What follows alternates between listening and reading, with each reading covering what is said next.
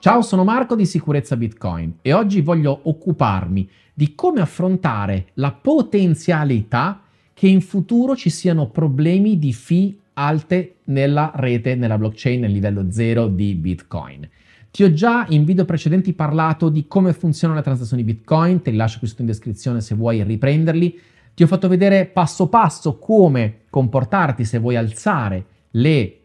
fee eh, di una tua transazione già inviata. Oggi voglio occuparmi più specificamente di come approcciare, come prevenire il potenziale problema che in futuro si presentino delle situazioni in cui a causa di fee molto molto alte tu resti, tu possa restare incastrato con dei fondi che non riesci a muovere, magari perché le fee sono eccessive rispetto alla quantità di fondi che vuoi muovere. Quello che andremo a vedere, eh, almeno in questa chiacchierata, è come passare, come prepararsi, come comprendere meglio il funzionamento dei layer 2 di Bitcoin. Quindi come fare e quando possiamo e quando non possiamo spostare fondi su un layer 2, cioè per esempio su Liquid, su Lightning Network, su Cashew, insomma, come possiamo comportarci per poter accedere a quelle reti di livello superiore dove le fee non sono quelle della blockchain principale perché non è il mining dei blocchi che ti libera, che ti dà la possibilità di spostare i fondi, ma dei meccanismi di consenso differenti. Abbiamo già visto che c'è una sorta di mercato delle fee e quindi quello che accade sostanzialmente è che nel momento in cui le fee sono particolarmente alte, perché c'è tanta richiesta di spazio nei blocchi, i blocchi sono sempre quelli, uno ogni mediamente 10 minuti, e quindi i miner ovviamente andando a selezionare le transazioni che hanno fee più alte, lasciano fuori, tra virgolette, scartano quelle con fee molto basse. Abbiamo anche già visto che nel momento in cui devo accelerare una transazione già fatta, posso farlo. Abbiamo già visto che non c'è un tempo specifico di scadenza di una transazione che ha fee troppo basse e quindi che quella transazione potrebbe potenzialmente rimanere lì in attesa per settimane o persino mesi, perché eh, il mercato non consente che quella transazione venga effettivamente inserita in un blocco. Ora, cerchiamo di capire meglio cosa succede se ho dei fondi in eh, blockchain livello 0, quindi una normale transazione non mi viene confermata, o semplicemente non la invio perché decido che non voglio pagare 10, 15, 30, chissà, magari in futuro 100 dollari perché quella transazione venga effettivamente confermata. Cosa posso fare in questo caso? Cerchiamo di capire innanzitutto che quando si parla di Lightning Network, quando si parla di usare Lightning Network, per esempio, per fare piccoli pagamenti, dobbiamo comprendere che se non abbiamo già un portafoglio Lightning Network con dei canali sufficientemente grandi per inviare la cifra che dobbiamo spendere o per ricevere dei satoshi da qualcuno, quindi se abbiamo un portafoglio nuovo, se vogliamo inizializzare un portafoglio Lightning Network o se dobbiamo cambiare i nostri canali per ampliarli, per aprirli, per chiuderli. In tutti quei casi, se non siamo già preparati,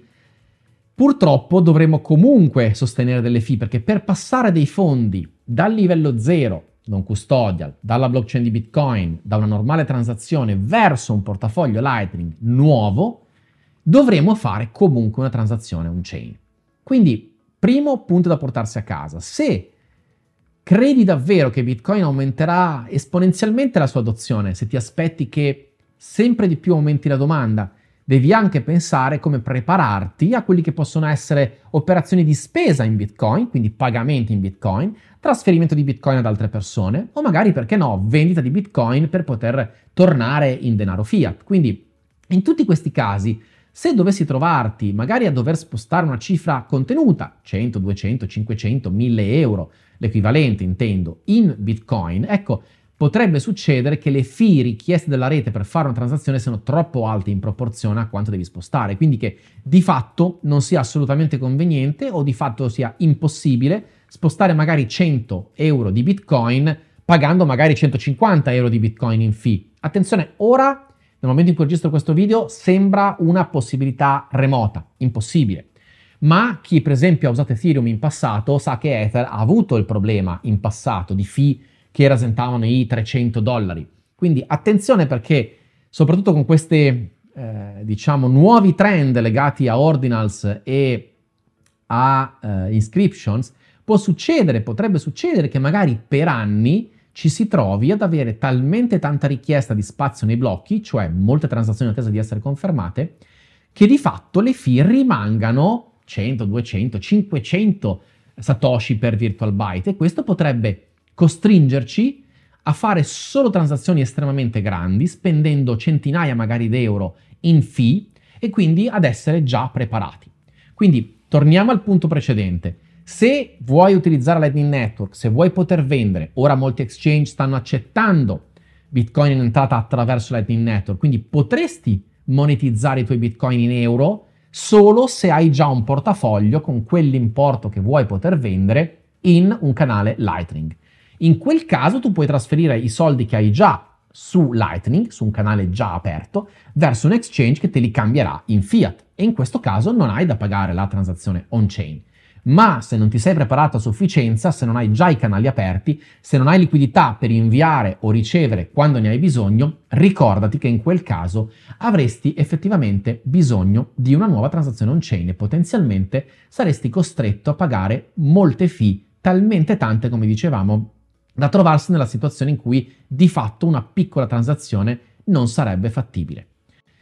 Parliamo anche di Liquid, una sidechain di Bitcoin di cui approfondiremo in altri video, che è una possibilità molto interessante. Come eh, sidechain di Bitcoin, Liquid permette attraverso un altro meccanismo di consenso di avere una corrispondenza uno a uno fra i Bitcoin che tu possiedi on-chain e i Bitcoin che possiedi su Liquid. Immaginati la blockchain di Bitcoin come una rete composta da tanti nodi e una sidechain come piccola, un piccolo insieme di nodi laterale che però comunica con la blockchain principale in maniera tale che se un Bitcoin si sposta virtualmente da Bitcoin a Liquid,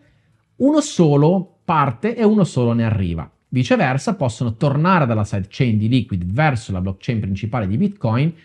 in maniera 1 a 1, cioè un, blo- un, Bitcoin viene spostato virtualmente da Liquid alla blockchain di Bitcoin. Quindi non possono essere creati più Bitcoin di quelli che già esistano nella blockchain principale, ma su Liquid possono esistere solo Bitcoin che vengono, tra virgolette, spostati dalla blockchain principale di Bitcoin alla sidechain, appunto, alla rete laterale di Liquid. Liquid ha un meccanismo di consenso diverso e soprattutto permette, attraverso, grazie a questo meccanismo di consenso, di minare blocchi una volta al minuto. Tra l'altro c'è pochissimo traffico in questo momento su Liquid, tante persone sottovalutano Liquid perché non si pongono il problema eh, di avere fee talmente alte appunto on-chain da non poter fare transazioni, ma se dovesse invece succedere che per mesi o anni ci si trovasse in un mercato delle fee talmente alto, come dicevamo,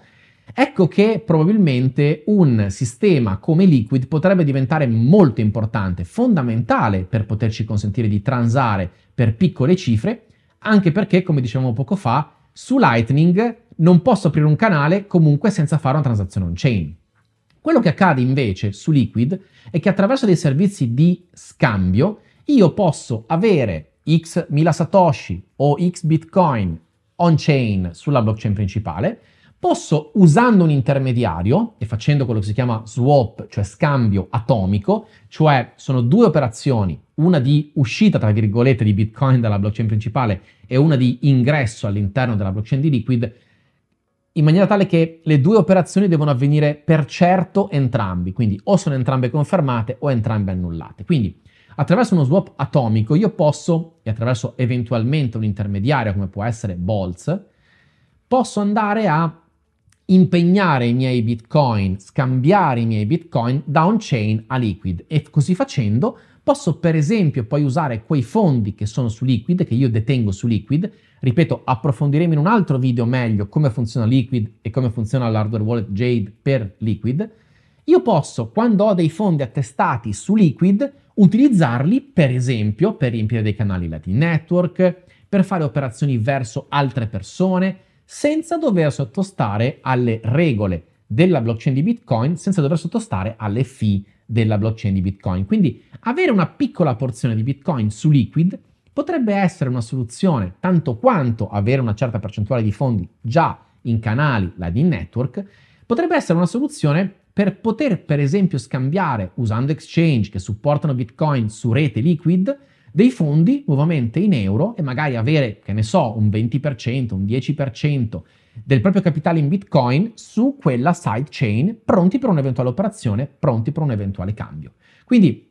ci interessa sapere che se per esempio vogliamo poter transare anche velocemente, come per quelle persone che come il sottoscritto hanno la maggior parte del loro patrimonio, per non dire la totalità del loro patrimonio, su Bitcoin, se hanno bisogno di fare dei cambi rapidi e se il mercato delle fee ci mettesse in difficoltà non permettendoci di fare quei cambi, può essere molto interessante avere una piccola percentuale pronta su Liquid che per esempio attraverso un exchange che supporti la sidechain di Liquid possiamo andare a cambiare in euro o possiamo andare a usare per riempire un canale Lightning. Come dicevamo, questi stessi exchange permettono a volte di passare da un chain a Liquid e viceversa e questo ci può permettere di avere un'operatività anche in momenti potenzialmente critici per le fee che utilizziamo. Se sei quindi un power user, se sei un utente Bitcoin avanzato, se non ti sei ancora avventurato per nulla su Lightning o su Liquid, ti consiglio di dare un'occhiata, di cominciare a capire come funziona, se non altro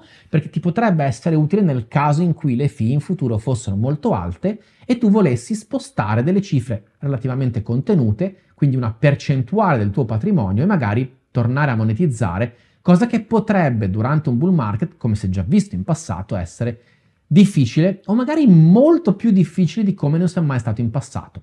Purtroppo di recente abbiamo visto come inscriptions e ordinals hanno creato una quantità esagerata di transazioni che però non creano un valore nel mercato, quindi il fatto di pagare alte fee non ci sta, non sta in qualche modo,